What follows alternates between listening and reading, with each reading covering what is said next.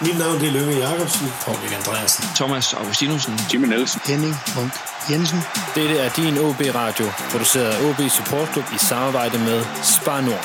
Det er Rød Aalborg. Rød Aalborg. Rød Aalborg. Rød Aalborg. Du lytter lige nu til Rød Aalborg.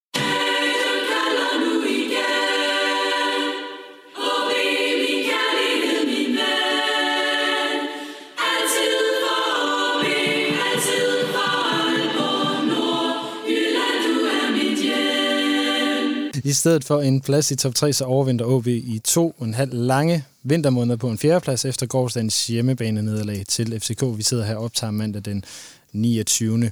november. Den kamp, vi indevender i dag, er FCK-kampen her søndag aften, og vi ser tilbage på OB's efterår på et mere generelt plan, og det gør vi med et, øh, en lille ny version af Exilpanelet, der i dag består af Mastermindet. Øh, Rune Hedman, velkommen til dig, Rune. Tak skal du Eller have. velkommen hjem til København, skal jeg måske næsten sige. Ja, tak.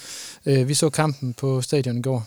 Øh, sådan i korte træk. Hvad så du fra Vesterbyen? Øh, jeg så øh, jeg så niveauforskel. Altså OB øh, FCK vandt fortjent i går 3-1, desværre. Og jeg havde, øh, jeg havde ønsket, at vi kunne lukke efteråret af på en bedre måde, og måske endda have overhældet FCK, så vi kunne have overvintret på andenpladsen, men, øh, men sådan skulle det ikke gå. Er du ked af, at du ikke havde en pølse, du kunne kaste med? Øh, jeg havde en pøls, som jeg kastede. Det var bare direkte ned i svælget. Jeg fik en øh, Rasmus Wurst, og øh, den kan altså noget. Det er første gang, jeg fik sådan en, øh, en ordentlig pølse, der nu skal jeg passe på, hvad jeg siger. øh, men det kunne noget. Den, Den, var god, og jeg forstår godt, hvad du hensyder til. Ja, Men nej, det var ikke mig. nej, og det skal vi, det skal vi tale lidt mere om. Øhm, som den nyeste stemme i podcasten her på min venstre side, der har vi en af mine naboer. Der var ikke andre i Exilpanelet, der kunne, så jeg ringede på i Karen ved siden af. Nej, spøg til side. Du har været en ønsket gæst længe, Michael. Men øh, her fandt jeg Michael Kjær, ungdomstræner i B93 tidligere i FC Nordsjælland, og lejlighedsvis ekspert ved Mediano, hvor øh, vi to også kender hinanden fra, så den relation ligesom øh, sat på plads. Øh, Michael, øh, som man nok hurtigt kan høre, så er du ikke for Aalborg. Nej, det er jeg ikke. Øh, Jeg tror sidst, jeg var i Aalborg, og det eneste gang, det var, da jeg var 6 år. Så øh, det er, det er meget eksotisk oplevelse, det her. Ja, hvad er dit øh, forhold til OB? Kan vi lige høre, inden vi, vi går i gang? Jamen, øh, jeg ved ikke, hvad det er sådan helt... Altså, om jeg har noget specifikt forhold til OB. Øh, hvis man skal tage til dansk fodbold i øh, generelt, så har jeg jo været gammel Brøndby-fan. Øh, men har sådan i løbet af teenageårene ikke fulgt super meget med i dansk fodbold. Øh, så hen over det seneste år har jeg så dækket lidt Superliga for, for Mediano. Øh, og der er fulgt, der er fulgt en del OB, synes jeg også. Øh, og, øh, og har egentlig været ret glad for dem. Altså jeg tror sådan, det blev sådan lidt min darling øh, i sidste efterår. Øh, Oh, med Jakob kan, Friis. du, kan du Så- høre, hvor meget han lige smiger sig ind nu for, for at være med, når han lige har sagt Brøndby? Nu er han ja. tilbage derovre. Ja, er. Men øhm, det er godt at høre, at, øh, at du trods alt har fulgt, øh, fulgt lidt med. Men øh, jeg vil sige, det er jo også mere, du er med fra et lidt mere neutralt perspektiv for at sætte lidt, øh, lidt fokus på, på det taktiske. Det er jo i hvert fald derfor, jeg har inviteret dig med. Så det, jeg glæder mig til at høre, hvad dine, øh, med dine tanker om, om, øh, om kampen i går øh, de var.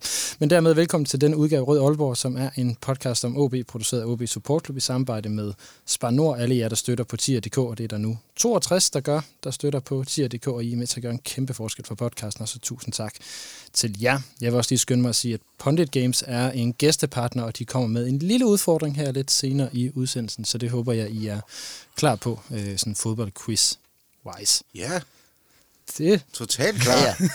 Lad os tage den nu. Nej, ikke endnu. Du, ved, det er sådan, Rune, du ved godt, hvordan man arbejder med radio. Man skal ligesom lave en integration, der er god. Jeg ved det godt. Ja, ja. godt. godt. Men øh, lad, os, lad os hoppe direkte ud i det og tale om øh, FCK-kampen i går.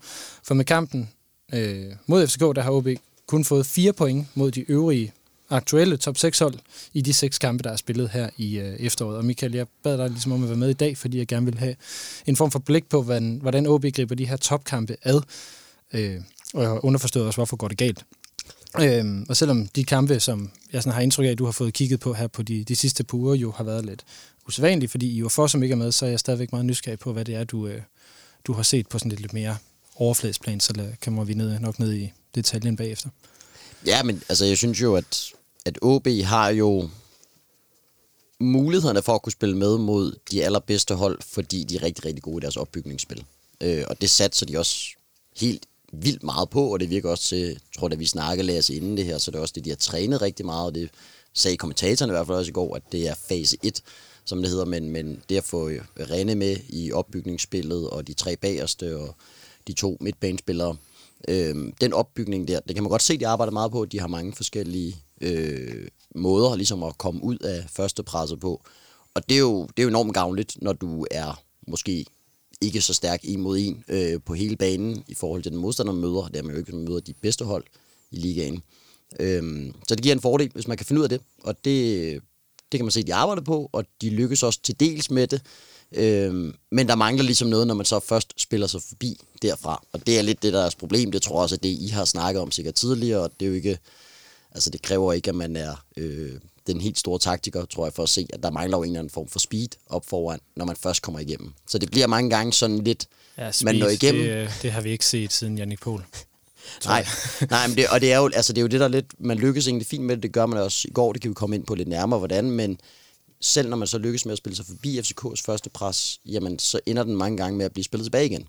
Og så skal man prøve endnu en gang, og det er jo fint, hvis man kan lykkes med det 9 ud af 10 gange, men hvis de 9 ud af 10 gange ikke ligesom øh, formøb, eller bliver til, omdannet til øh, at komme op øh, i felt, så, øh, så dør det lidt ud, og så kommer det til at se lidt, lidt vagt ud. Og det er jo stadigvæk den fornemmelse, jeg også havde i den her kamp i går. Det var jo, at jamen, jeg synes jo, der var god stemning på tribunen. Jeg synes det også, var et OB-hold, der var opsat og sådan noget. Men de fik aldrig rigtig lagt det der tryk på FCK. Og, og det er mange gange, fordi at rigtig meget spillet foregår nede i deres fase 1, som det hedder. Rune, du sidder og nikker til så mange af de ting, der, der bliver sagt. Hvad er det, du kan, kan genkende? Jeg kan genkende mine egne ord udtalt i den her podcast, fordi det er vel øh, præcis, øh, præcis det, vi har snakket om mange gange. Øh, at, øh, at især Rennes funktion er, er, er tydelig, øh, og det er meget effektivt, det de også gør. Øh, det, som vi også har skrevet på, det er ligesom, det kunne jeg godt tænke mig at spørge Michael om, hvad er så nøglerne i forhold til at komme videre til fase 2 eller fase 3, fordi det, som vi har peget på, det er jo kreativitet på midtbanen i bund og grund. En 8'er eller en 10'er og sådan noget. Ja, men det, altså, det kan det jo sagtens være. Det, det, jeg, synes, der, jeg synes, der er flere led, hvor det, hvor det halter lidt. Og jeg skal nok passe på med at være for kritisk i den her podcast. Men, Det, det må du ja, gerne. Ja, Altså, det kommer det jo ind på, om der er nogen, der kommer efter dig. Ja, ja, og det, og det skal også deklareres, det synes jeg er vigtigt at sige, sådan, at så meget har jeg heller ikke fulgt med i Superligaen her denne sæson. Jeg har fulgt som sagt rigtig meget med sidste sæson. Denne her gang, så har jeg ofte prioriteret andre kampe i udlandet frem for at se Superliga, øh, men har føl- selvfølgelig prøvet at sætte mig ind og sidde og se en del OB-kampe op til den her podcast. Og det er jo der sådan, der slår mig, det er jo, det er jo både centralt helt enig, at der mangler noget kreativitet, der mangler nogle, nogle boldspillere, der ligesom kan være med til at flytte det op til næste led. Øhm, der kan jeg nok også godt allerede nu afsløre, at jeg ikke er den største fan af Pedro Ferreira i forhold til den måde, som man gerne vil gøre det på. Jeg synes, han har en hel masse andre kvaliteter, men jeg synes, den sådan strategi, som Sifuentes har prøvet at indføre, øhm, og som jeg synes, han succesfuldt har indført, men den passer bare ikke rigtig ind til at så have en Pedro Ferreira. Øh, og så synes jeg jo også, at man har, jeg kan godt lide to wingbacks, øhm, men det er jo også et sted, hvor man står og siger, der er jo ikke, der er jo ikke meget speed, når man spiller i hvert fald med Alman og, og Pallesen. Øhm, det, det skaber også nogle problemer, fordi nogle gange kommer man faktisk til at få nogle en mod en situationer med dem, men det er ikke spillere, der kan klare en en mod en situation. Det er også spillere, der skal indgå i relationer, øh, pasningsstærke, men, men mangler ligesom at have den der speed til at sige, okay, så er det der, vi laver vores gennembrud på siderne. Nu spørger jeg måske lidt dumt, fordi jeg godt ved, at fodbold jo er et relationelt spil. Men hvor, hvor meget altså, hvordan ser OB spil ud i forhold til det her med øh, individualitet kontra det relationelle? Er man for relationel, altså for afhængig af, at man skal kunne spille sammen med andre? Jeg synes, der var en slående statistik, det var at se på, øh, hvilke hold, der har flest en mod en driblinger i Superligaen. Øhm, der kan vi gætte på, hvor OB ligger Altså ud af de 12. ud af de 12 hold, der er i Superligaen. Jeg siger en 10'er. Det var det, jeg ville skyde på. Nå, jamen så... Så lad os sige 9. Ja, så skal jeg Men det. det er godt, at I er så positivt ligger nummer 12 der. Super. Så, Wow. ja. Hvem har flest en til en Det vil jeg gætte på, at Luca Prip, hvis jeg sådan lige skulle... Nej, nej, hold. Af hold. Jamen, nu skal jeg jo lige ind og se så. Så har jeg jo ikke helt lavet min research godt nok. Men OB ligger sidst. Øhm, jamen, det finder vi lige ud af. Hvem Det var faktisk også meget det indtryk, jeg sad med i går i virkeligheden, at, at vi, vi er relativt øh, boldstærk, og Michael, jeg skal bare undskylde i, øh, på forhånd, i forhold til mit fodboldsprog, det er ikke lige så udviklet som dit. det er så, fint. hvis Jeg, prøver, nej, jeg vil hellere så, tale øh, ned. Altså, fase 1 er jo egentlig forfærdeligt at sige. Det er jo bare et opbygningsspil. Det, er jo, altså, det kan vi jo alle sammen sige. Men det er Så fordi for- banen er opdelt i tre sektioner, ikke? Fase 1, fase 2 og fase 3. Eller er det, Ja, ja, sådan... skal det heller ikke nej, men, nej, nej, det, nej, nej, men det irriterer også mig nogle gange, det der med at kalde det fase 1, fordi det er jo bare et opbygningsspil. Altså, det er, det er, når de står nede med Rene, for eksempel. Og så er der noget, der hedder fase 2. Men det vil man sige, det er, når OB spiller bolden rundt op på modstanderens banehalvdel. Så det var, det var det eneste, vi har lavet i virkeligheden. Det var fase 2. Ja, fase 2 er faktisk sådan en, der er sådan lidt en... Altså, oh, ja, der er mange, der har lidt svært med det, fordi den, den passer mere ind i sådan noget tiki-taka, altså hvor man spiller bolden rundt op på modstanderen og ligesom dræner modstanderen, men uden rent faktisk at komme frem til afslutning. Ja, det lyder meget som vi har Ja. Men, men jeg synes jo, at OB's fase 1-spil minder om tiki-taka. Altså, det er jo som at se... Øh, øh, hvad hedder den, Valdez i gamle dage i Barcelona og sådan nogle ting, hvor de står så dybt og spiller den rundt. Øh, og til os, der kan huske Kaim Sasa, så fik man lidt dårlige nerver, da OB begyndte ligesom at, øh, at starte på det her spil, hvor, hvor Rene skulle være sweeper. Altså, jeg sad med halsen i hjerten. Hjertet, med hjertet i halsen.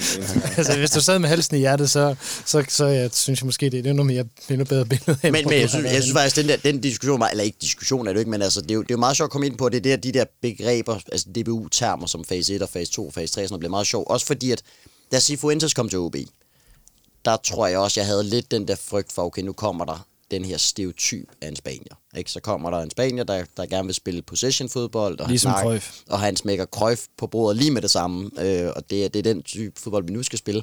Og det var sådan lidt, åh, det var lidt fortidslevn, følte man ikke? Altså, det var lidt sådan, Spanien og tiki-taka og alt det der, det var fedt i nullerne, og lige i starten af 10'erne, og så, øh, så kom den tyske presmaskine, og så blev det ligesom det hen af, det var sådan, vil OB nu tilbage mod, mod det her med, at det bare skulle være possession fodbold. Det jeg så synes, det er jo, at OB har jo faktisk meget, meget lidt fase 2. Øhm, de, det er meget, meget sjældent, at de går fra, når de netop går fra at spille op i opbygningsspillet og spiller igennem presset, så går de direkte til angreb. Og man kunne nogle gange faktisk godt ønske for dem, at de lige satte spillet lidt mere op på modstanderens halvdel. Lige fik vendt spillet. Øhm, Må jeg lige spørge ind til, fordi det, til øh, hvordan du så har set Milan Markarits rolle i det, fordi det er jo, som jeg ser det i hvert fald, en stor del af hans rolle, det er jo netop at skal være en af de her opspilstationer, hvor man så kan distribuere den videre ud mod øh, Prip eller øh, Og hvem der kom er på han til kort i går. Der kom han virkelig til kort. Det, og det gør han jo nemlig nogle gange. Ja. Øh, vi så det jo også, øh, nej, du gik hen så ud mod Brøndby øh, på, på udebane. Men, men det er ligesom det, der sker, når Marketers han ligesom ikke slår til, så, så er der ikke rigtig hverken mulighed for at skabe øh, den her fase 2, eller, eller det der gennembrud. Så, så bliver det bare, eller det, det er det indtryk, jeg stod mm. med i går. Hvordan, øh, hvordan tog du det?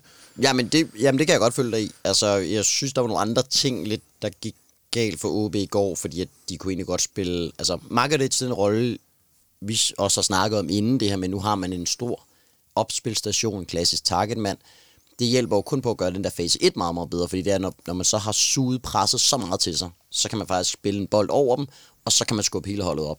Og der synes jeg, han, der synes jeg, han har en rolle at spille der. Jeg synes faktisk, han har, han har været god i den rolle også, netop til at få bolden ligge af.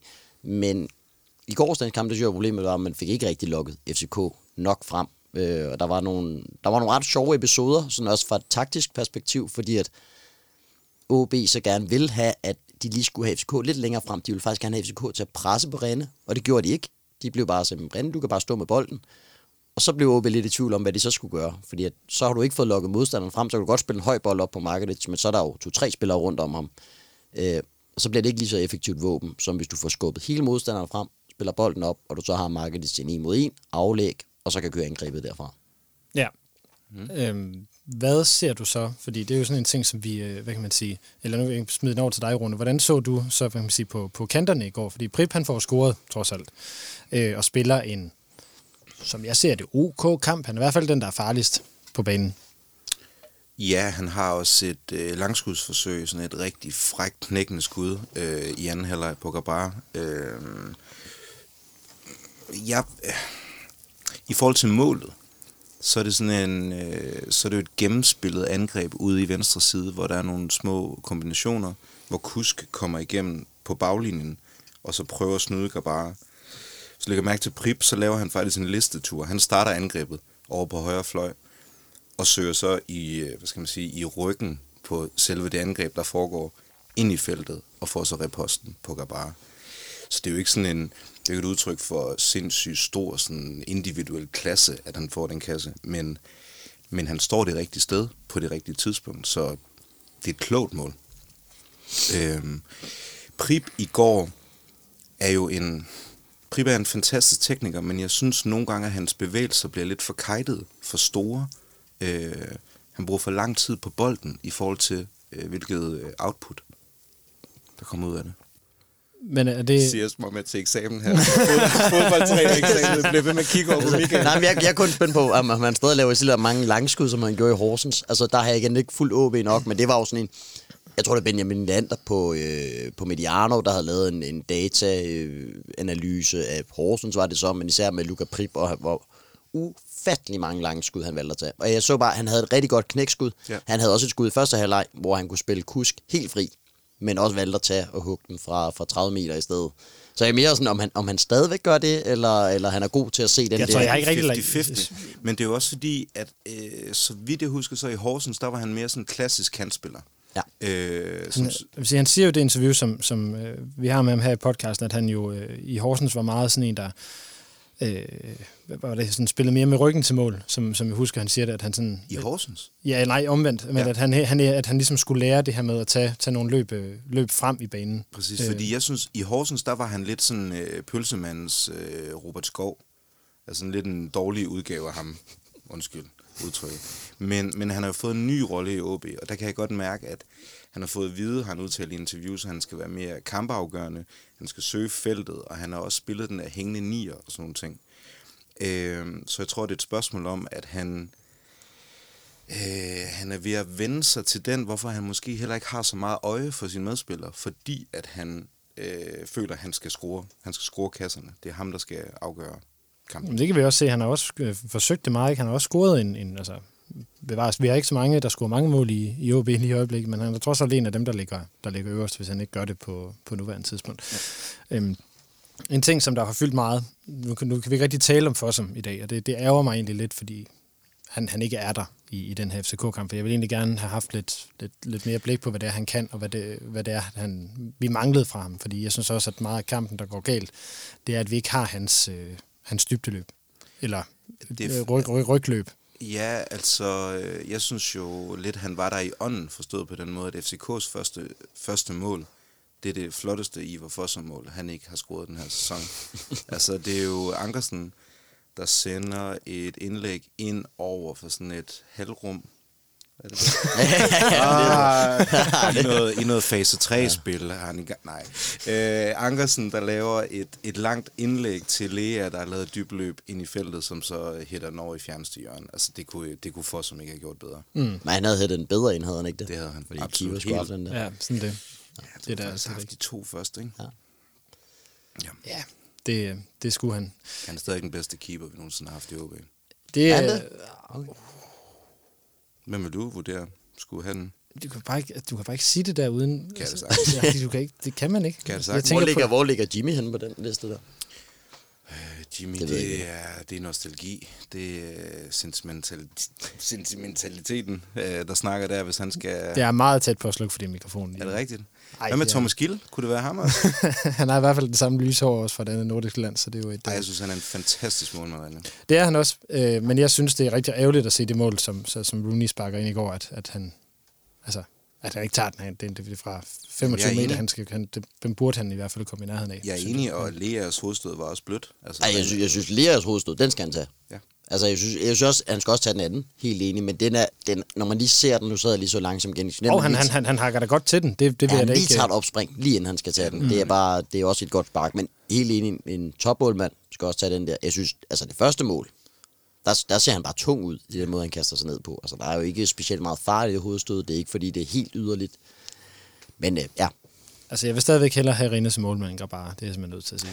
Den hjerneblødning af en målmand, som FCK har, det, Ja, men helt bare lige for at tage, altså René, jeg synes også, han er en fantastisk målmand, og hvis vi netop også skal tage det der med opbygningsspillet, hvor meget han betyder for det, det er jo sådan, jeg, jeg har ikke set, det, jeg tror ikke, jeg har set en, en målmand i Superligaen, der er bedre på bolden. Også fordi, at han, altså, han- en ting er sådan hans teknik, og sådan når man, han forstår spillet, han forstår, hvad det er for nogle afleveringer, han ligger ind til sine holdkammerater.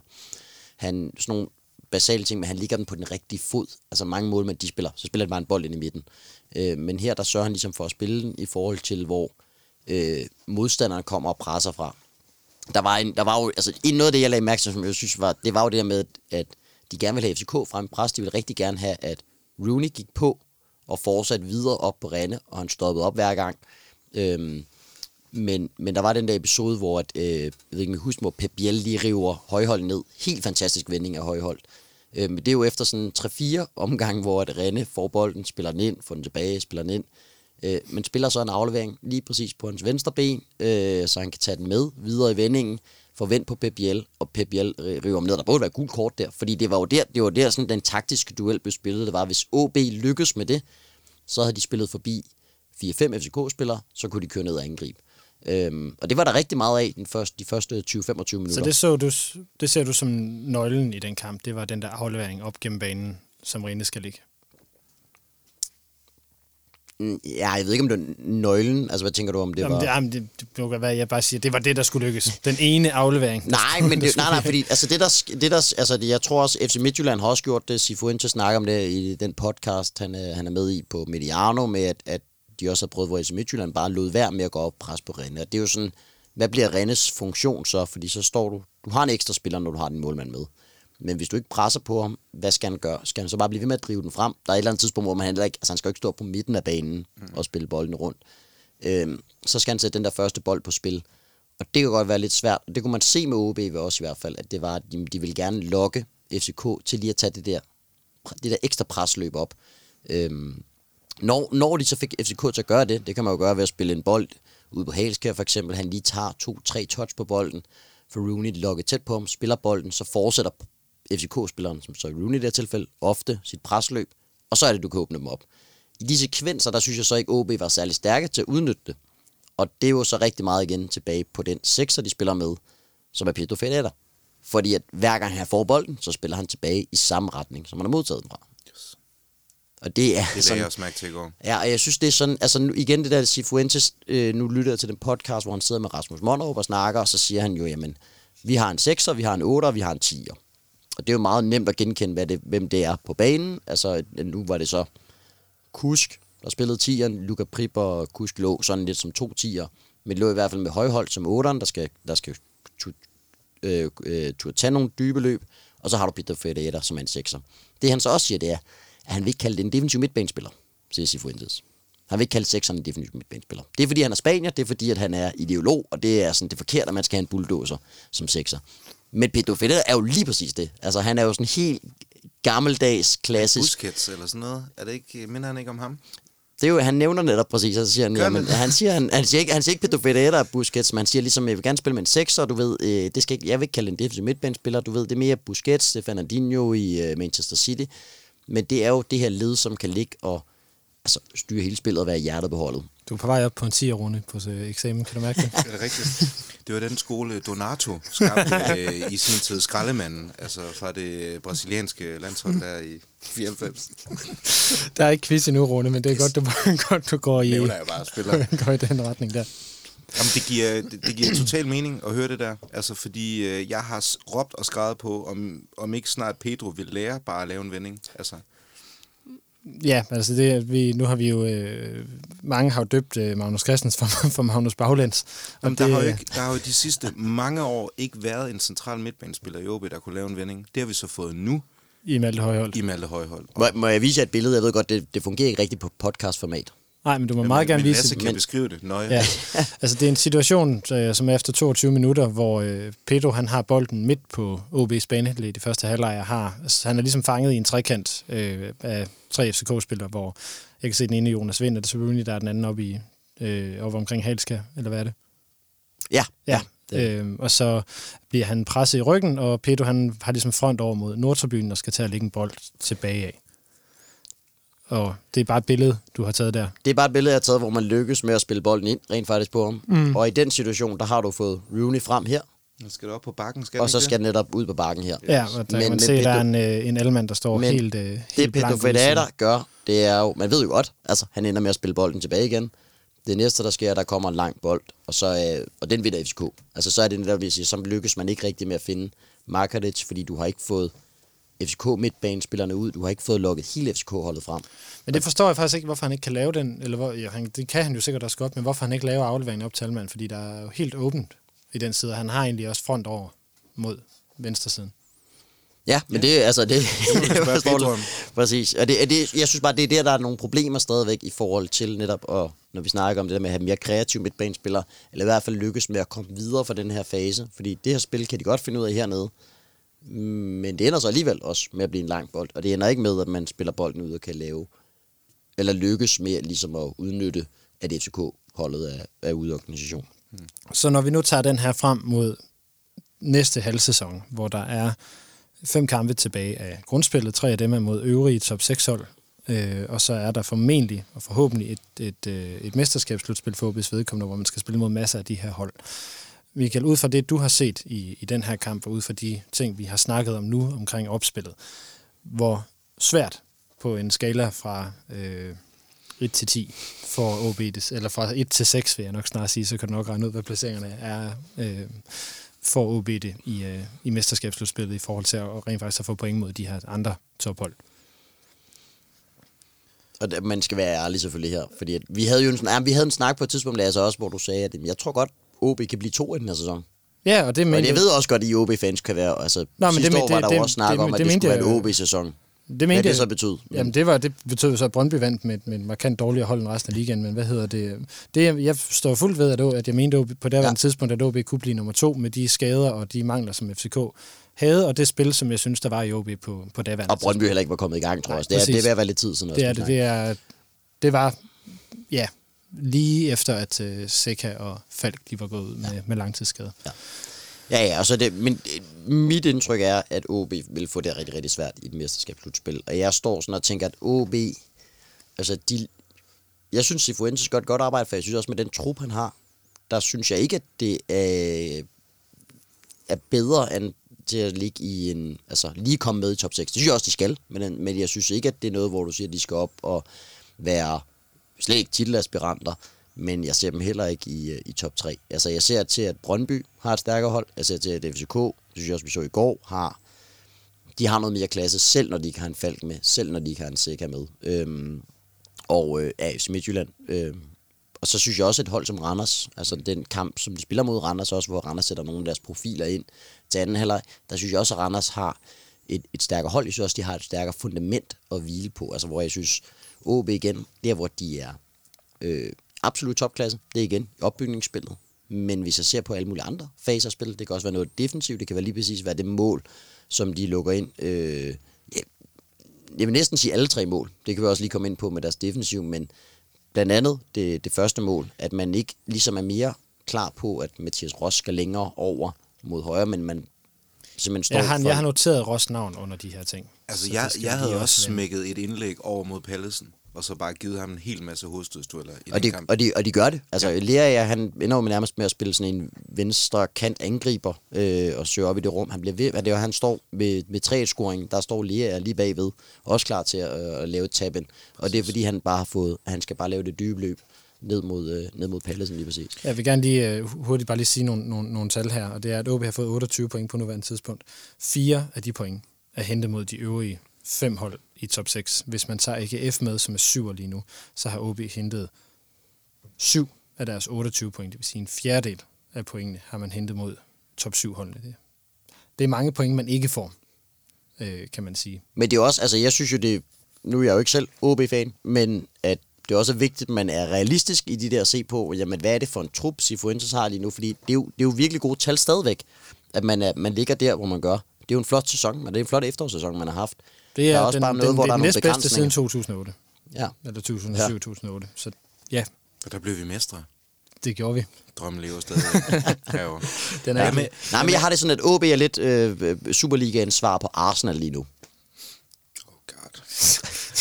Kæft, men hvorfor fanden har jeg inviteret dig? Så skal vi skifte træner noget oftere. ja, det tror jeg også, vi... Vi, øh, Vi mangler bare fart. Det har altså. Ja, det er... Ja, det har de. Det har de dog. Ej, men det er faktisk ment som, at jeg synes, det, jeg synes egentlig, det er godt sat sammen taktisk hold. Jeg synes, de har nogle, nogle mangler på øh, simpelthen individuelt niveau, øh, som gør... At, altså, lad, tag et hold som Brøndby. Mm. Og nu nævnte jeg det der med at være gammel Brøndby, men det, den er altså, der er ikke... Der er ikke meget gang i den flamme efterhånden. Ej, jeg skal sige, nu, nu har jeg, jeg kendt dig i, i tre år. Det er meget sjældent, jeg hører dig tale om Brøndby. Jeg ja. hører dig noget oftere tale om Real Madrid. Ja. Men, men, øh, men de har jo, altså, de har jo uger. Og det er Ure er en god angriber og sådan noget, men det Ure også har, det at han har fart, og det gør jo bare, at hele Brøndby spil bliver så meget bedre, at de hele tiden har den der trussel, de kan komme med. Rune, Jannik, Jannik Pols, Jannik Pols øh, øh, vil gerne videre for Horsens. Ja. Super. Godt. God info. det kan jeg da godt forstå, at han gerne vil. Det, nej, det, nej, okay, den faldt, Han- han, den faldt til jorden lige der. Altså, Super. laver du en segway fra Michael Ure til Jannik Pohl? Jeg lavede, Fordi det Ure også har, det er hans afslutningsspil. Han, øh, han er faktisk meget, meget varieret i, i forhold til, hvordan han, øh, han afslutter med begge fødder og hovedet. Og Ja. Det har Jannik Jannik, afslutter, Jannik afslutter altså også med alt, vil jeg så lige hilse Det gjorde han. Nu vil, nu vil jeg så lyder det, som om jeg virkelig bliver kritisk. Altså, jeg synes, det, det mål, man scorer til gengæld, fremragende mål. Altså, jeg ved godt, okay, Grabater og sådan, men, men hele opbygningsspillet, og man går fra højre side over til venstre side, og man får Jakob Allmann, som igen er, kan godt være, han ikke er meget fart, men han er en af de dygtigste relationelle spillere, så det der med, at han spiller bolden ind, og så løber han selv. Allmann står også ind i feltet, han står klar til cutbacket, og så står, øh, så står, øh, hvad hedder han, Luka Prip, han står klar på, lige præcis på øh, forreste stolpe, og derfor også klar på riposten. Og det der kusk, der så kommer ud bredt, altså sådan den der, den der rotation, der foregår der, det, det synes jeg er på meget, meget højt niveau, og højhold, der kommer med frem og sådan noget. Så der er, jo, der er jo tegningerne til, at det kan blive rigtig, rigtig godt. Om de er klar til det allerede i forårssæsonen, det, Jeg savner de samme takter i højre side også. Altså, hvis man kunne få de samme relationer. Hvad synes I om Pallesen? Er han, øh, altså, han, han står som... Han spillede stort set alle kampe, har han ikke det? Og, Jo, det har han. Han spiller alle 17. Det har været en rejse med Christoffer Pallesen i forhold til øh, at følge ham i OB. Øh, han blev købt relativt dyrt i Viborg, og vi havde store forventninger til ham. Fik at vide, at han var en øh, hurtig teknisk bak. Det kunne vi ikke rigtig genkende øh, i starten. Kan, kan du genkende det nu? Det seneste år, der har han virkelig spillet godt, og du kunne også... Øh, I starten af sæsonen, der førte han jo også assist-listen i hele Europa. Mm. Jeg tror, han lavede fem assist i seks eller syv Men man kan sige, at i forhold til kampen i går, er han jo også en af de få, der holder et meget, meget højt niveau. Og det udtryk, Christoffer Pallesen også møder op med. Altså, jeg tror, han var, han var tæt på at få nogle, øh, et, øh, et rødt kort i går. Mm. Altså, han var, han var virkelig, virkelig, virkelig tændt. Det savnede jeg for resten af OB-spillerne. Det var meget ham, der bare den i virkeligheden. Til Lander så fuldstændig gennemsigtig ud. Jeg synes jo også, at han bakker for meget ved øh, andet mål. Ved Rooney. Jamen helt enig. Altså, han var, jeg, synes ikke, jeg synes ikke, han var god i går. Altså, han, han får, det er ret tydeligt at se, at han får at vide i pausen, at han er nødt til bare at skubbe op på Jonas Vind, og han er nødt til bare at skubbe frem. Fordi de ender med, det ender med i den kamp, at FCK kan bruge to spillere, de stiller op i forreste linje, og så binder de hele OB's øh, fem bagkæder. Det er jo altid, når man spiller med 5, 3, 5, whatever, men så er det altid det problem, man kan stå i, det er, hvis man står med fem spillere nede bagved. Fordi så er du bare i undertal på midtbanen. Og det er jo det, der sker ved, ved FCK's øh, 2-1-mål, men egentlig også FCK's især 3-1-mål, altså for de, hvor de får vendt spillet, og der er USA'er plads til Pep Biel, og han får den videre over til Rooney, og så kommer Peter Ankersen, og der, altså, de er fuldstændig isoleret over. Og det samme med Rooneys mål, det er jo, at det er godt sparket ind, men der er jo ikke, der er jo ikke nogen central. Og det er der ikke, fordi højhold der har været med ud at presse, og Pedro Ferreira, der i, i det hele taget havde en dårlig kamp. Han havde også en dårlig kamp defensivt i går. Der ved jeg godt, at han plejer at levere. Men han kommer også til at blive suget frem og sådan noget. Så de har kun to spillere ind centralt på midtbanen. Øh, hvis stopperne så ikke skubber frem, så er de meget, meget nemme overspillere. Især med FCK, hvor Jonas Vind, man ved det, falder ned, så de får rigtig mange spillere inde centralt. Øhm, der er det, den, den duel vinder. Det synes jeg, hvis man skulle tage endelig, hvad der var sådan nøgleduellen, eller sådan det, der gjorde, at, at det tippede over til FCK's fordel, så synes jeg, det var, at de lå hele tiden flere spillere ind centralt, og de fik hele tiden flyttet rundt på de der to midtbanespillere. Og det er også derindfra, at, øh, at målene kommer. Apropos øh, mål, nu vil jeg gerne lige smide Pondit ind i, øh, i, øh, i den her øh, situation, fordi at øh, jeg var lidt bange for, at, øh, at den her kamp ikke ville gå, som, øh, som vi håbede. Så jeg spurgte Pondit, om de ikke ville prøve at gå i, øh, i gemmerne, og så få lavet et øh, lille øh, hvem scorer mål mod FCK øh, quiz spørgsmål til, øh, til den her kamp i håb om, at øh, vi jo selvfølgelig havde vundet, og vi kunne sidde og godt os over, øh, over det. Jeg vil lige sige, Pondit øh, Games er gæstepartner her på podcasten her i november måned, og de har... Øh, hvad hedder det, har lavet det her quizspil, fodboldquizspil. Michael, vi har spillet det på et tidspunkt. Øh, hvordan var det?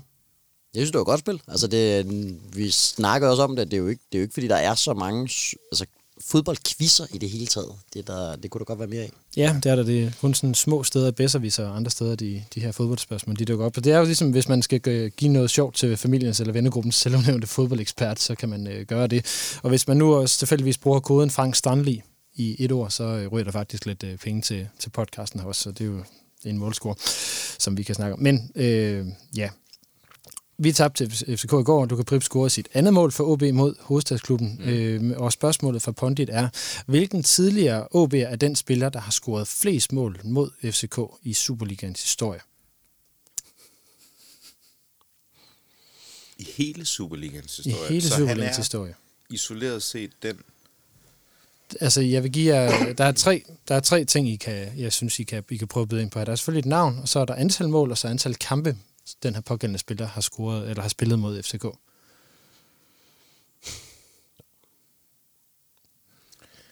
Okay. Okay, game on. Jeg har også nogle ledetråde, hvis det bliver rigtig svært.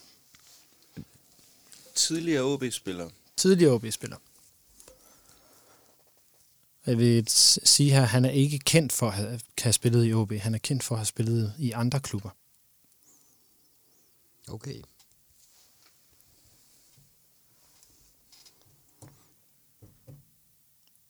Han spillede i OB i 98.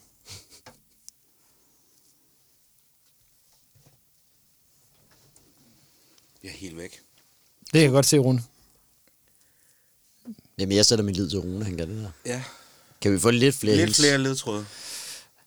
Han er nok mest kendt for at have spillet i Viborg, faktisk. Søren Frederiksen. Nej. Det er så, nej, det er Nej. Steffen Højer. Det er rigtigt. Højer, ja. Det er Steffen Højer.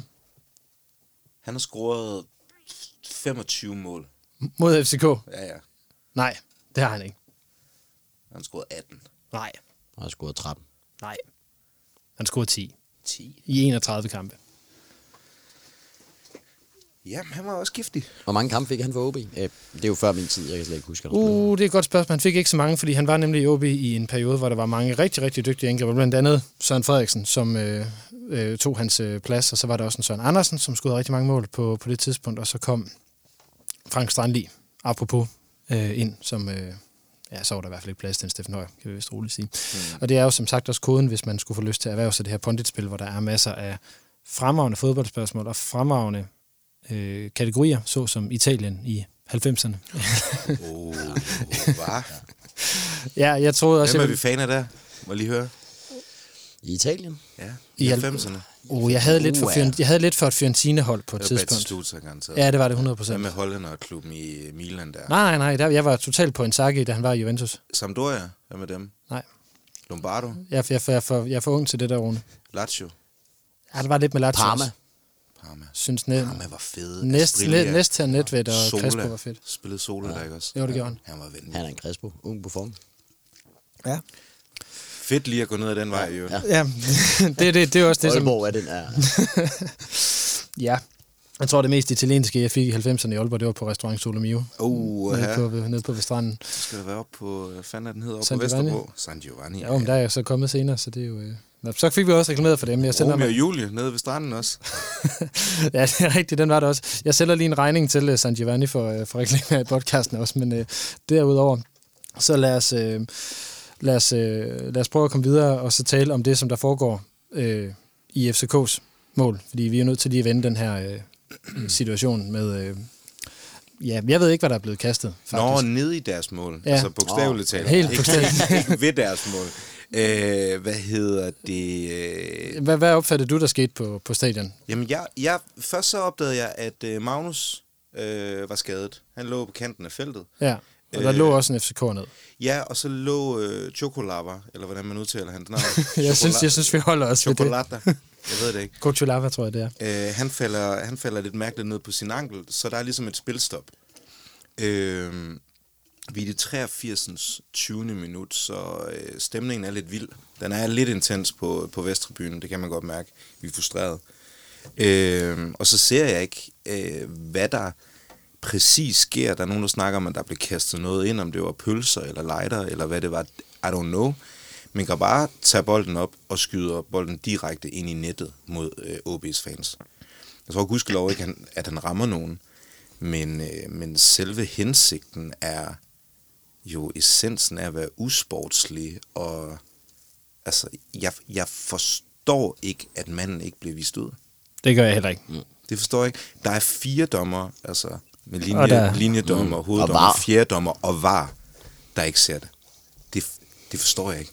Nej, det Og der er vist det også en heller ikke. situation med Pep Biel, som vist også skulle have været vist ud af sådan ting, men det er noget helt andet. Altså, jeg skrev til min øh, FCK-ven, øh, da, da de købte Grabar, at jeg synes, han har en relativt uheldig personlighed, fordi han er opmærksomhedssøgende.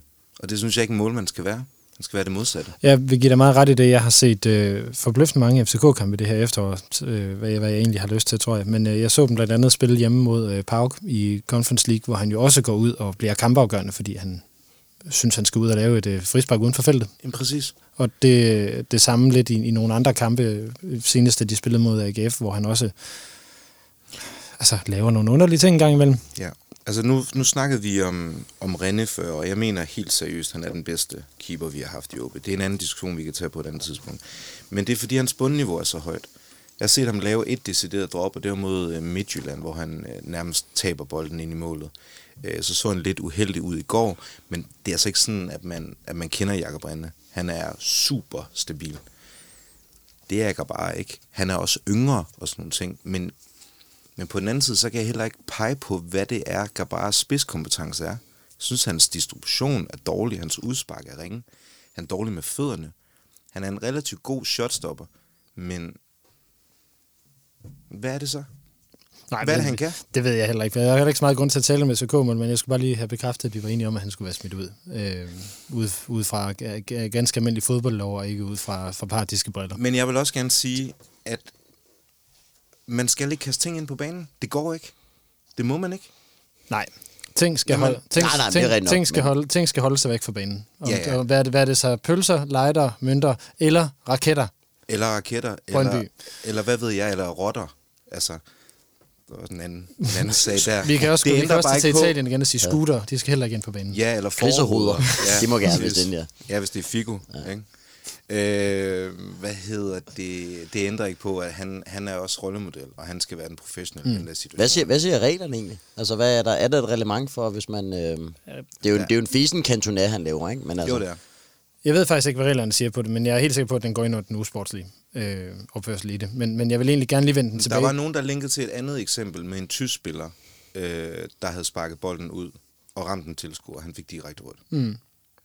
Så Messi gjorde det engang på Bernabeu. Okay, fik han rødt? Nej. Det er fordi, det er Messi. Jeg vil gerne lige vende den om, og så tage den omkring den her justits på tribunen, fordi det er jo noget, som der, øh, der, der fylder meget sådan i det hele taget i, øh, i, i, i den her tid, og det er jo også selvfølgelig et emne, som der er mange, mange følelser omkring. Øh, Rune, hvis vi, eller vi kan lige tage den, prøve at tage den bordet rundt, pyroteknik og sådan noget. Hvad synes I? jeg synes, det ser sindssygt fedt ud. Ser møg fedt ud. Og det er som om, at det pyroteknik, man bruger nu til dags, det er altså ikke romerlys, ligesom i 90'erne. Jeg tror, det er relativt sikkert. Øh, derudover så røgudviklingen virker heller ikke så voldsom. Altså, nu ikke fisker havde nok fløjtet kampen med i går, da, da der midt i anden halvleg, eller ret tidligt i anden halvleg, halvleg, ja. egentlig øh, bliver tændt sådan noget 25-30 plus ned på Vesttribunen. Øh, jeg synes, det er stemningsskabende.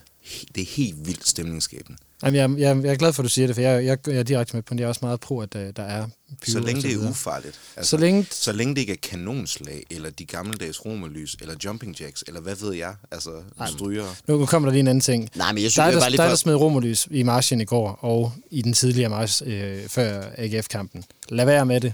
Mm. Det er nederen af helvede til. Øh, det giver det helt forkerte billede af, hvem man gerne vil være som fankultur. Lad være med det, og hvis du endelig skal gøre det, så stil dig ud, hvor folk kan se dig, så du ikke står inde i flokken næste gang. Noget, du skal finde noget der jo også er med til at definere en, en fankultur, det er jo også retorikken. Altså sprogbrugen. Hvad det er, man råber. Jeg, jeg, Jeg, skal, for, jeg fornemmer en jeg skal vej. undgå at gøre mig til dommer over, hvad det er, man råber på stadion, men der var nogle gloser i går, som ikke var særlig kønne. Var de homofobiske? Ja, der var en homofobisk, og så var der en omkring en spillers øh, mors beskæftigelse. Så kan man selv øh, tænke, Jeg tænke synes videre bare, dertil. at vi har en lang gloværdig tradition for i Nordjylland og på Aalborg Stadion at være virkelig kreative med vores sange og vores chants og vores måde at komme ind under huden på modstanderne på. Og det synes jeg, vi skal blive ved med, uden at forfalde til til de andre ting. Fordi øh, jeg synes jo, vi skal stille Aalborgs mest veltalende trash-talker ud ved begge hjørneflag. Der er en meter ind til vedkommende, der skal sparke det hjørnespark, og så bare begynde at snakke med dem der. Altså, i stedet for at kaste pølser, eller fransk hotdog, eller sige øh, ludersøn, eller bøsserøv. Mm. Det hører ikke nogen steder hjemme. Michael, du sidder meget stille som, øh, som træner derovre. Nej, men jeg synes jo, at lige præcis, hvis man skal tage med, med Pyro, og altså, der synes jeg jo, at inden vi trykkede et kort her, så sagde jeg, at jeg synes sgu, der var fed stemning i går. Hjemme fra tv-skærm og sådan noget, der synes jeg, det virker til, at, at det giver en eller anden form for sådan heksekedel stemning, og det kan godt være, at det ikke er helt deroppe, og det ikke er helt nede i, i øh, Sydeuropa-standard og sådan noget. Men det, jeg, jeg sad, da, da jeg tændte for tv'et i går, og tænkte, okay, FCK, de, de får sgu en svær udbanekamp her. Og det, det synes jeg bare klæder Superligaen også, det der med, at okay, jeg ved godt, OB, de vil også gerne være helt op, men i hvert fald også, at når der kommer top 2, top 3 hold, at, øh, at det er den stemning, de bliver mødt af. Det er fedt. Det, hvor jeg jo ikke forstår det, det er jo, når det begynder at blive sådan, at kampene skal afbryde, som der var derbyet i København her, ikke, hvor du lige har 10-15 minutter. Altså, det synes, det synes jeg bliver lidt ærgerligt, fordi så bliver det for i scenesættende, hvor det er stadigvæk er, det er det, der foregår på banen, det er det, vi er kommet for at se. Nej, men og det er jo tilbage til det der med, at, at ting skal foregå på... Altså, pyro skal holdes på tribunen, det skal ikke ud på banen. Og ligesom at, at uh, apropos det der derby, du skal ikke skyde raketter ud over banen, det er fuldstændig blæst. Pølser også bliver på Ja. tribunen. De skal ned i svælget og ikke ned i nakken Forbi på. ganen, ikke på banen. Er det sådan noget? Det kunne være en god kampagne, der, der skulle køres op i på Aalborg her til, til for. rimer i hvert fald. Ja, det gør det. Ja. Og så ved jeg ikke med retorik. Altså, det, det, det, er, jo, det er jo en svær en, det der, ikke? Fordi det er, det er jo mega også... Ja. svær ind, og det er jeg helt med på, fordi altså, øh, man går også på stadion for at lufte ud, og det er, det er heller ikke, øh, det er ikke en, øh, en kantine eller et mødelokal. Altså, man er ikke på arbejde, og der er nogle andre sociale koder, det er, det er jeg fuldstændig med på. Men øh, Så du går simpelthen direkte over i den hækkerup, skal jeg sige. Man skal, det er jo ikke nyklassicistisk, man skal tale til hinanden på et øh, fodboldstadion. jeg forstår slet ikke den der reference. Hvilken hækkerup i øvrigt? Der er simpelthen så mange af dem. Ham, der, der ham, på ham, ham, der, ham, der Ja. synes, at overvågningskamera giver, giver, giver tryghed. Ja, jeg Så er synes, med frihed. Ja. Nej. Ja, det er noget den stil. Nej, okay, fint. Så lad os, øh, lad os lade den ligge, så vil jeg gerne komme med en god nyhed, øh, som er, at øh, Spar Nord har valgt at øh, forny samarbejdet Yes. med podcasten, så der kommer masser af Spar Nord igen næste år. Det er vi sindssygt glade for, fordi Spar Nord er, er kommet og præsenteret en masse helt vildt fede idéer til ting, vi, øh, vi kan lave, og som kan udvikle podcasten øh, i løbet af næste år, så det glæder jeg, jeg mig personligt rigtig, rigtig meget til at, øh, at dykke ned i og også at præsentere for, for jer, der lytter med. Så tusind tak til, øh, til Spar Nord, som vi i øvrigt også lige vil minde om, er den længst siddende sponsor hos den samme klub i Superligans historie Boom. på nuværende tidspunkt. Så det er en lojal sponsor, øh, vi har os i, øh, i Nordjylland. Lad os øh, gå over og så lige hurtigt vende øh, lidt af efteråret. Vi skal nok komme til at samle op på det senere i, øh, i podcasten, også fordi nu vi har brugt rigtig lang tid på at dissekere den, øh, den FCK-kamp her. Øh, Michael, du ved ikke, hvor meget har du øh, fulgt med i OB's efterår?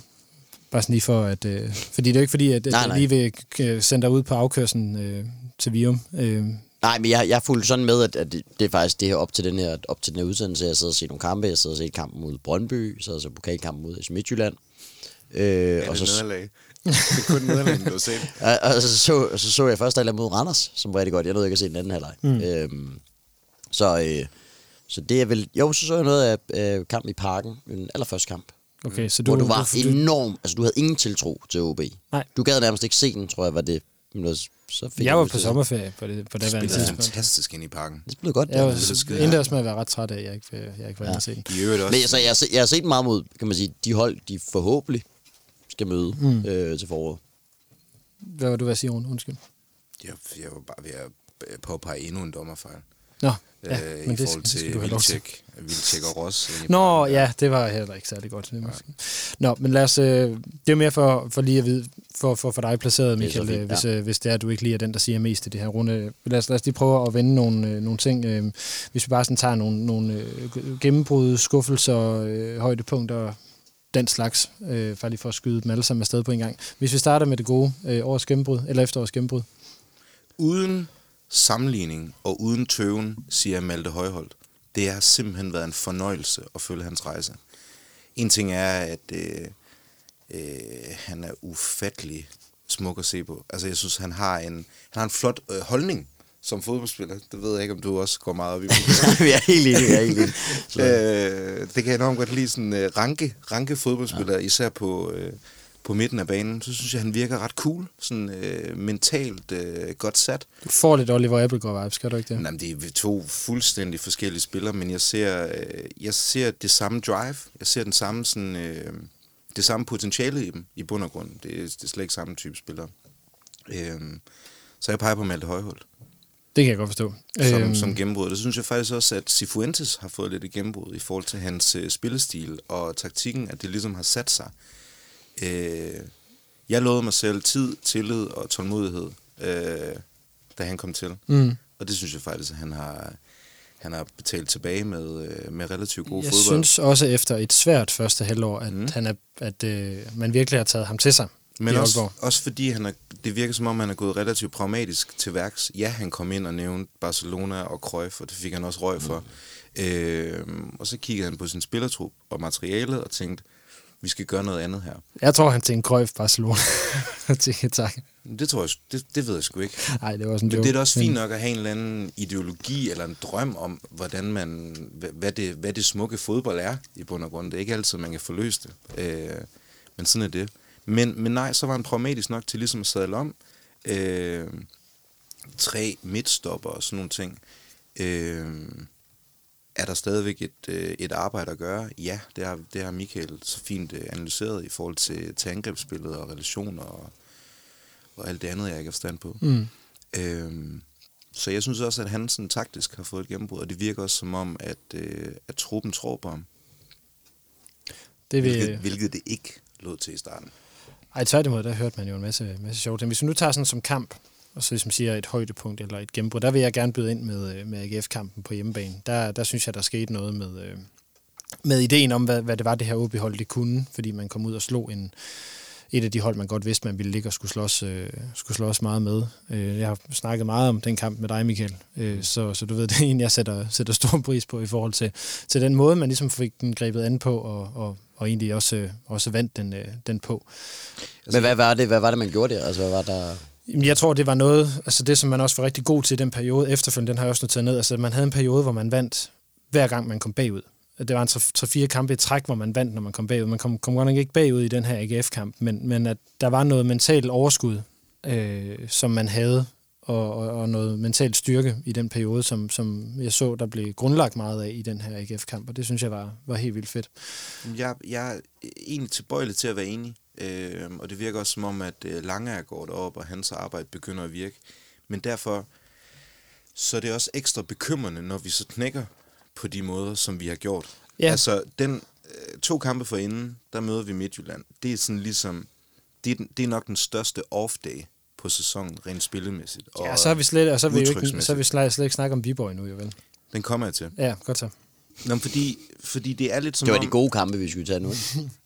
Nej, jeg tror, vi er, jeg tror, jeg tror, vi er ved at køre, køre over Det her, Michael, det er noget, der hedder nordisk optimisme.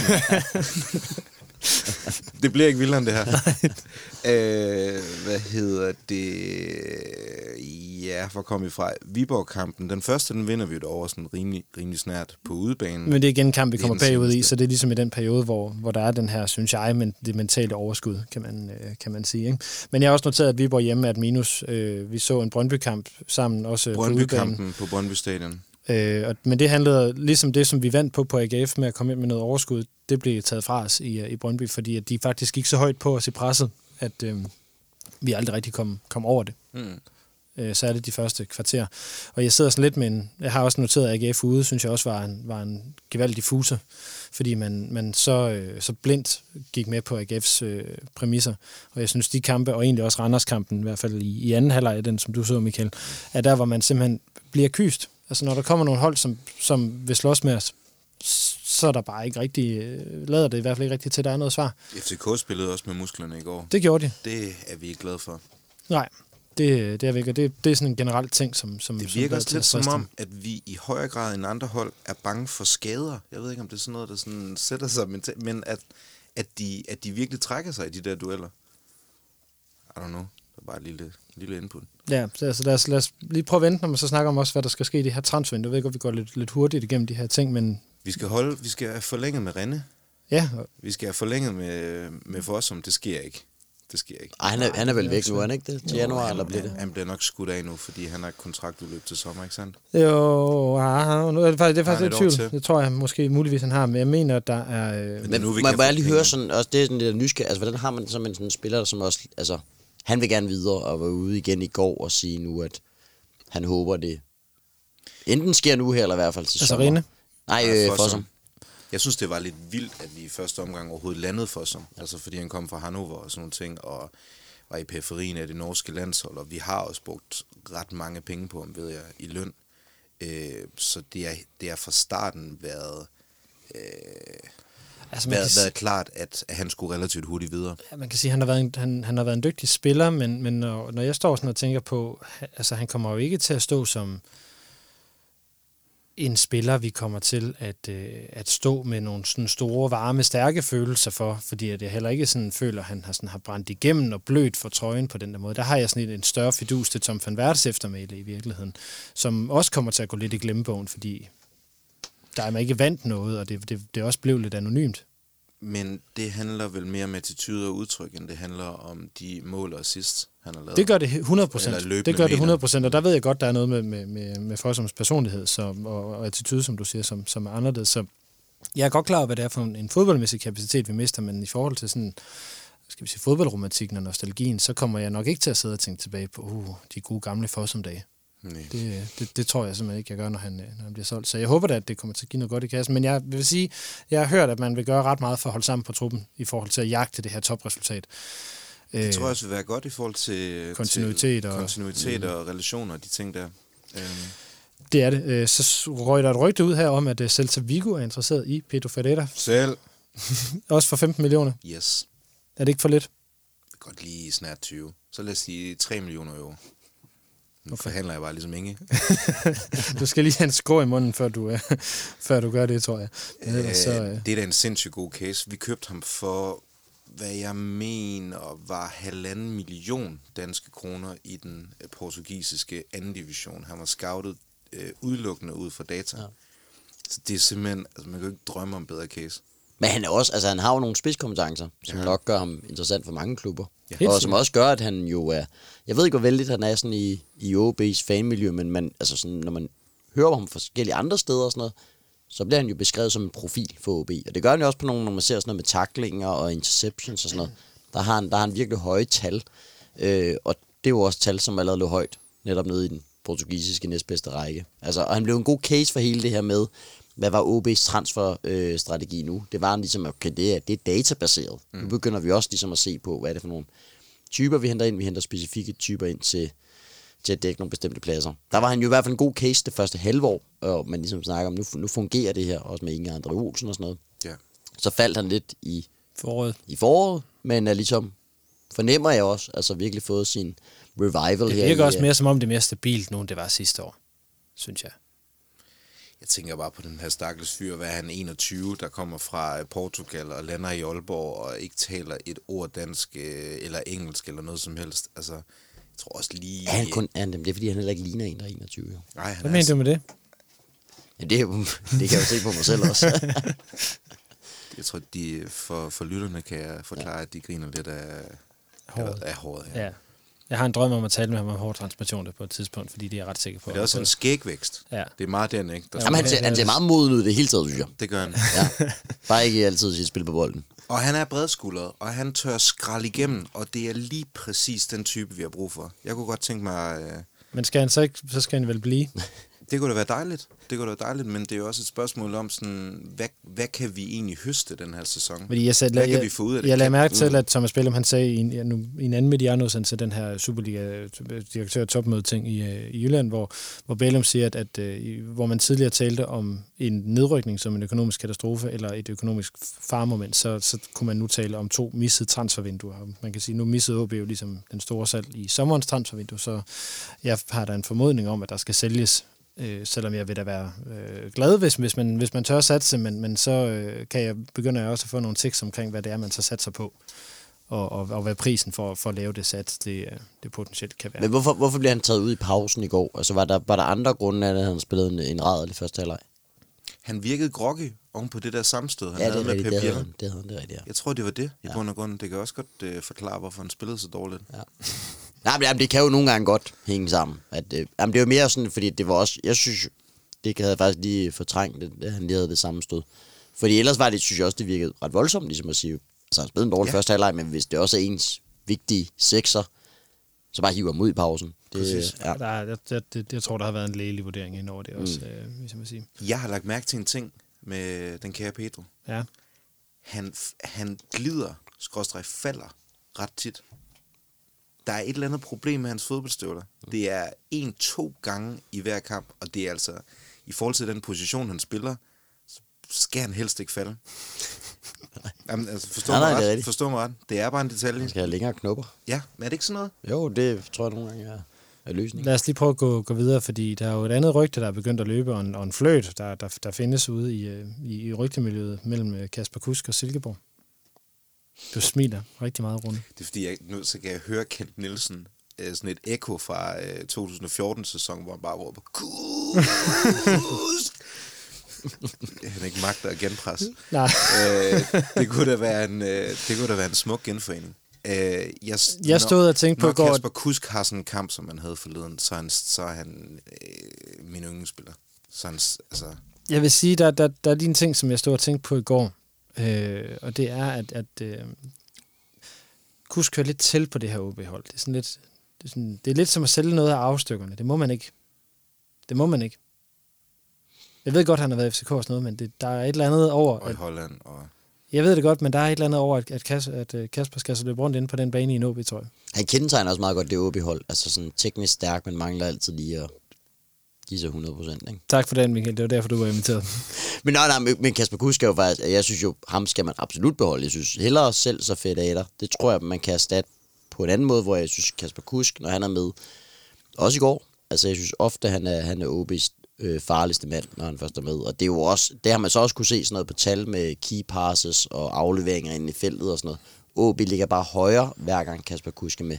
Men han har jo et udtryk, som ser nogle gange sådan lidt dovent eller ligegyldigt ud, og det er jo en ting er, at han ikke er... Evigt han- tilbagevendende tema i denne podcast.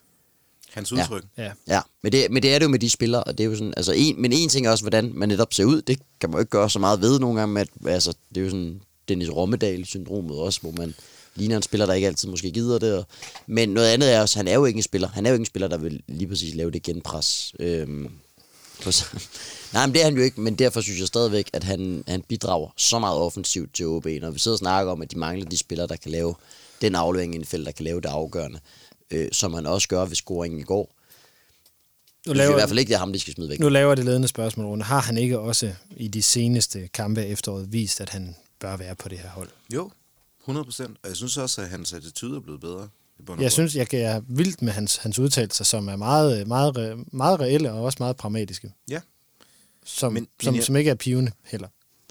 Men nu, ble- han blev vist, fyldte han ikke 30? Jo. Øh, så er han jo også ved at være en moden herre. Øh, og, og med modenhed, der kommer også en, en større bevidsthed om, hvad det er for et udtryk, man egentlig har, som man, som man bærer rundt på. Og jeg, jeg kunne da ønske, at han bliver lidt mere bevidst om det udtryk, fordi i modgangstider, der er det decideret provokerende at kigge på. I medgangstider, der er det optur. Jeg er ved at løbe, løbe tør for spørgsmål. Michael, er der en pointe, du sidder og brænder inde med? Jeg tror, vi er kommet hele vejen rundt. Jeg tror, nej, jeg tror ikke, jeg har mere. Rune, er der en pointe, du sidder og, og brænder inde med? Nej. Så vil jeg øh, bare lige... Øh, OB er det hold, der slår næst flest indlæg i ligaen. Kun Ja. efter Randers. Det overrasker mig også lidt, da jeg så det. det er jeg det ikke så overrasket over, når man ser på, hvad det er Pallesen, der står Nej, det er Pallesen, der slår, altså han slår så også næst flest indlæg af alle spillere i ligaen. Og vi, vi i starten af sæsonen, kan jeg huske, at jeg læste, at vi var også det hold, der scorede flest hovedstødsmål. Men det, kan er jo også meget på standarder, man har været virkelig gode.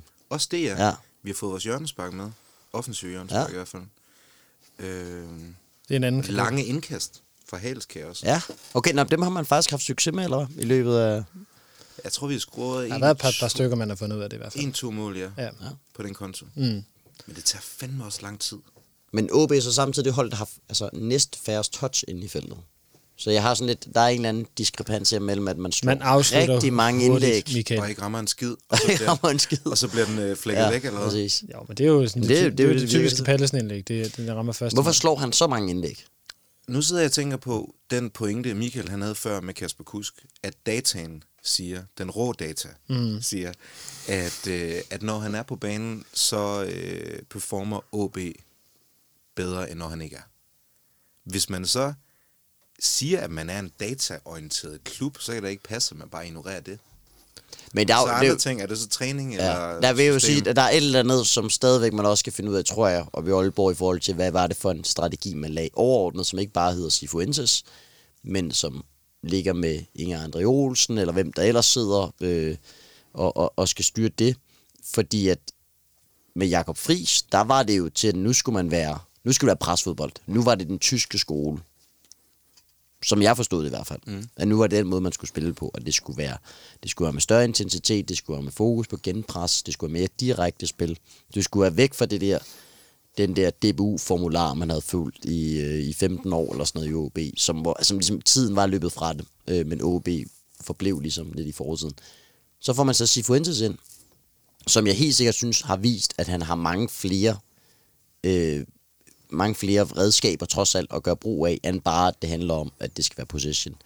Øhm, men man skal jo også finde ud af, hvad det er lige præcis for en type fodbold, man gerne vil spille i OB. Mm. Lidt ala Pedro Ferreira, scoutet på data, hentet ind til en specifik rolle, som nu ikke passer på samme måde i hvert fald ind i det system, der er kommet nu her. Ja. Så der ligger også et eller andet, i hvert fald i forhold til at bruge den der.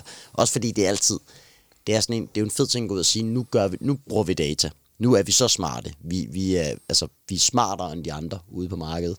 Øhm, men, men hvor meget hold det så har i virkeligheden, hvis man ikke følger den strategi hele vejen igennem. Det, er jo, øh, det gør det i hvert fald, at det, det bliver lidt mere diffust, synes jeg, øh, i forhold til den der databrug, der har været i OB. Og hvor meget man egentlig gør brug af det. Eller om det er bare fordi, det, det er et lækkert buzzword i de her tider at snakke om data. Øh, har du egentlig haft en øh, dataanalytiker i Rød Aalborg? Nej, men det er planen, at det skal ske på et, øh, på et tidspunkt. Øh, fordi jeg synes data, som altså, jeg har også været, haft lidt lyst til sådan at prikke til, hvad det var for noget data, vi talte om, fordi det synes jeg også er det ekstremt diffus. Taler vi netop om øh, key, altså sådan nøgletal på, på, på afleveringer, eller, eller taler vi om, øh, ja, hvad taler man om, når man taler data, fordi det, det, det ved jeg faktisk ikke helt. Øh, når, Nej. når, når man taler om det sådan på et, et, øh, et mere, gen, mere generelt plan. Så det, det, er vel, det er i hvert fald en ting, der kunne være fed at få med. En ting, som øh, vi lige skal have, have, have med os, Rune, det er, at øh, vi skal have kåret, vi plejer at kåre månedens spiller i samarbejde med Spanor. Nu tænker jeg, at vi skal kåre efterårets spiller. Øh, du har kommet med et bud, øh, i hvert fald i et gennembrud. Ja, i forhold til gennembrud, Så, ja. Men at vi skal ligesom have nomineret fire spillere. Michael, du må selvfølgelig også gerne byde ind. Jeg, øh, jeg har Malte Højholdt, Jakob Rinder og Rasmus Tillander på, øh, på listen. Er der, er der nogen af dem, der skal ud, og, er der, og hvem skal den sidste være? Nej, jeg synes, de tre er et rigtig godt bud, og så synes jeg, Ivar Fossum. Jeg er lige nødt til at smide Luca Prip ind, øh, og Christoffer Pallesen, for, for også nogle, nogle OK halvsæsoner. Ja, Men jeg kan godt så følge, fem. jeg kan godt følge for som. Hans tal er bedre end Prips, desværre. Selvom Prip har mere flere Mm. og er fed at se på. Har Så Fossum mere effektiv. Mm. Michael, du er stille.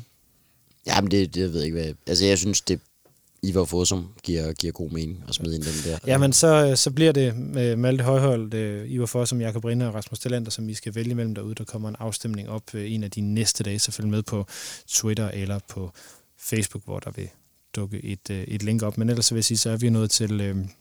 Øh, stort set noget til vejs ende. Husk, at hvis I gerne skal nå at købe en julegave til den fodboldinteresserede hjemme, så er det Pundit Games og Frank Strandli, vi lige skal have fyret ind som kode. Øhm, så er der nogen, der bliver glade, og nogen, der måske får fred. Det ved man ikke. Det kan være, der er nogen, der får mindre fred, end de havde før. Det vil jeg ikke, vil jeg ikke prøve at give mig ud i. Så øh, ellers vil jeg sige tusind tak til Michael Kær for at komme. Øh, hvordan, hvordan var det byen? Jamen, var det okay? Det var en fornøjelse. Det var godt. En kæmpe fornøjelse Du OB. Jeg håber ikke, jeg øh, bliver simpelthen bandlyst øh, fra OB miljø efter det her. Det jeg, synes, jeg jeg, synes, jeg har været en, en, en anelse kritisk. Også mere kritisk, end hvad jeg egentlig forestillede mig, inden jeg gik herind. Men øh, Rune, jeg kan godt lide OB. Jeg synes, du, øh, det, det er meget nordjysk, det der. Jeg plejer at sige, at jeg har aldrig hørt ros på nordjysk. Jeg ved ikke, hvordan det, det lyder alligevel. øh, og, øh, og så synes jeg også, at det er berettiget, alt det, du kom med i bund og grund. Øh, Men jeg synes jo faktisk, bare lige for at tage den til sidst, jeg synes jo, OB er nogle af dem, der gerne vil spille fodbold i en Superliga. Og når vi snakker om det der med når jeg ikke ser lige så meget Superliga, så er det fordi, at jeg ikke har et hold, jeg følger tæt. Og så er der et rigtig, rigtig stort udbud, hvor man kan se meget andet fodbold. Og nogle gange er det jo fordi, at hvis man så slår ind på en Superliga-kamp, jamen så er der et hold, der bare gerne vil spille lange bolde, eller gerne vil spille på at få et, et langt indkast. Eller sådan. Altså der, det er meget sat op på nogle standardsituationer, det er meget fysisk. Så sådan et hold som OB er interessant at sidde og kigge på, fordi de gerne vil et eller andet med spillet. Øhm, og de lykkes ikke helt med det endnu, men jeg synes, der er, jeg synes, der er, der er fremskridt at spore. Han, kan sige, han fedter for at få lov at komme med igen, er det ikke det, du kører? Men det, det skal du nok få lov til, Michael. Jeg synes, det er dejligt at få lidt mere taktiske analyser ind i det, så det, det vil vi helt sikkert hilse velkommen. Rune Hedman, tusind tak for, at du også havde lyst til at bruge din, din mandag aften. To aftener i træk af selskab med mig. Er det okay? Det er for vildt. Det er for vildt. Hvad skal du i morgen? det ved jeg ikke. Du har sagt, at du også skal op til i morgen, så det være, at vi skal ned op til en ny udsendelse. Det ved man aldrig. Ja. Du ringer Om- bare. Om ikke andet, det her det var Rød Aalborg, en podcast om OB, produceret af OB Support Club i samarbejde med Spar Nord. Mit navn er Lasse Udhegne. Tusind tak for, at I har lyttet med. Vi lytter snart ved igen. Forza OB, og tak for nu.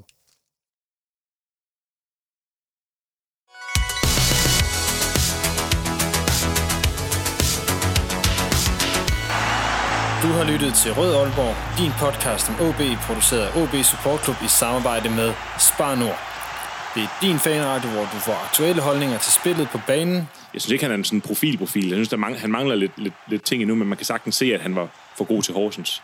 er tæt på, hvad der sker i klubben, det, det er vigtigt, at hver kamp får sit eget liv. Det mener jeg godt, vi, vi kan gøre øh, med, med, med 16 hjemmekamp. lærer spillerne at kende, at, at jeg er ikke så vild med en, øh, en sort støvle, som Wirtz godt kan lide at spille i, men, men, men øh, for mit vedkommende, så, så kan jeg godt lide, at der er lidt flere og høre historier fra klublegender som Lønge Jacobsen. Paul Andreasen. Thomas Augustinusen. Allan Gorte, Henning Munk Jensen. Det er din klub, din fanklub, din fanpodcast. Rød Aalborg. Rød Aalborg. Rød Aalborg. Rød Aalborg. Du lytter lige nu til Rød Aalborg.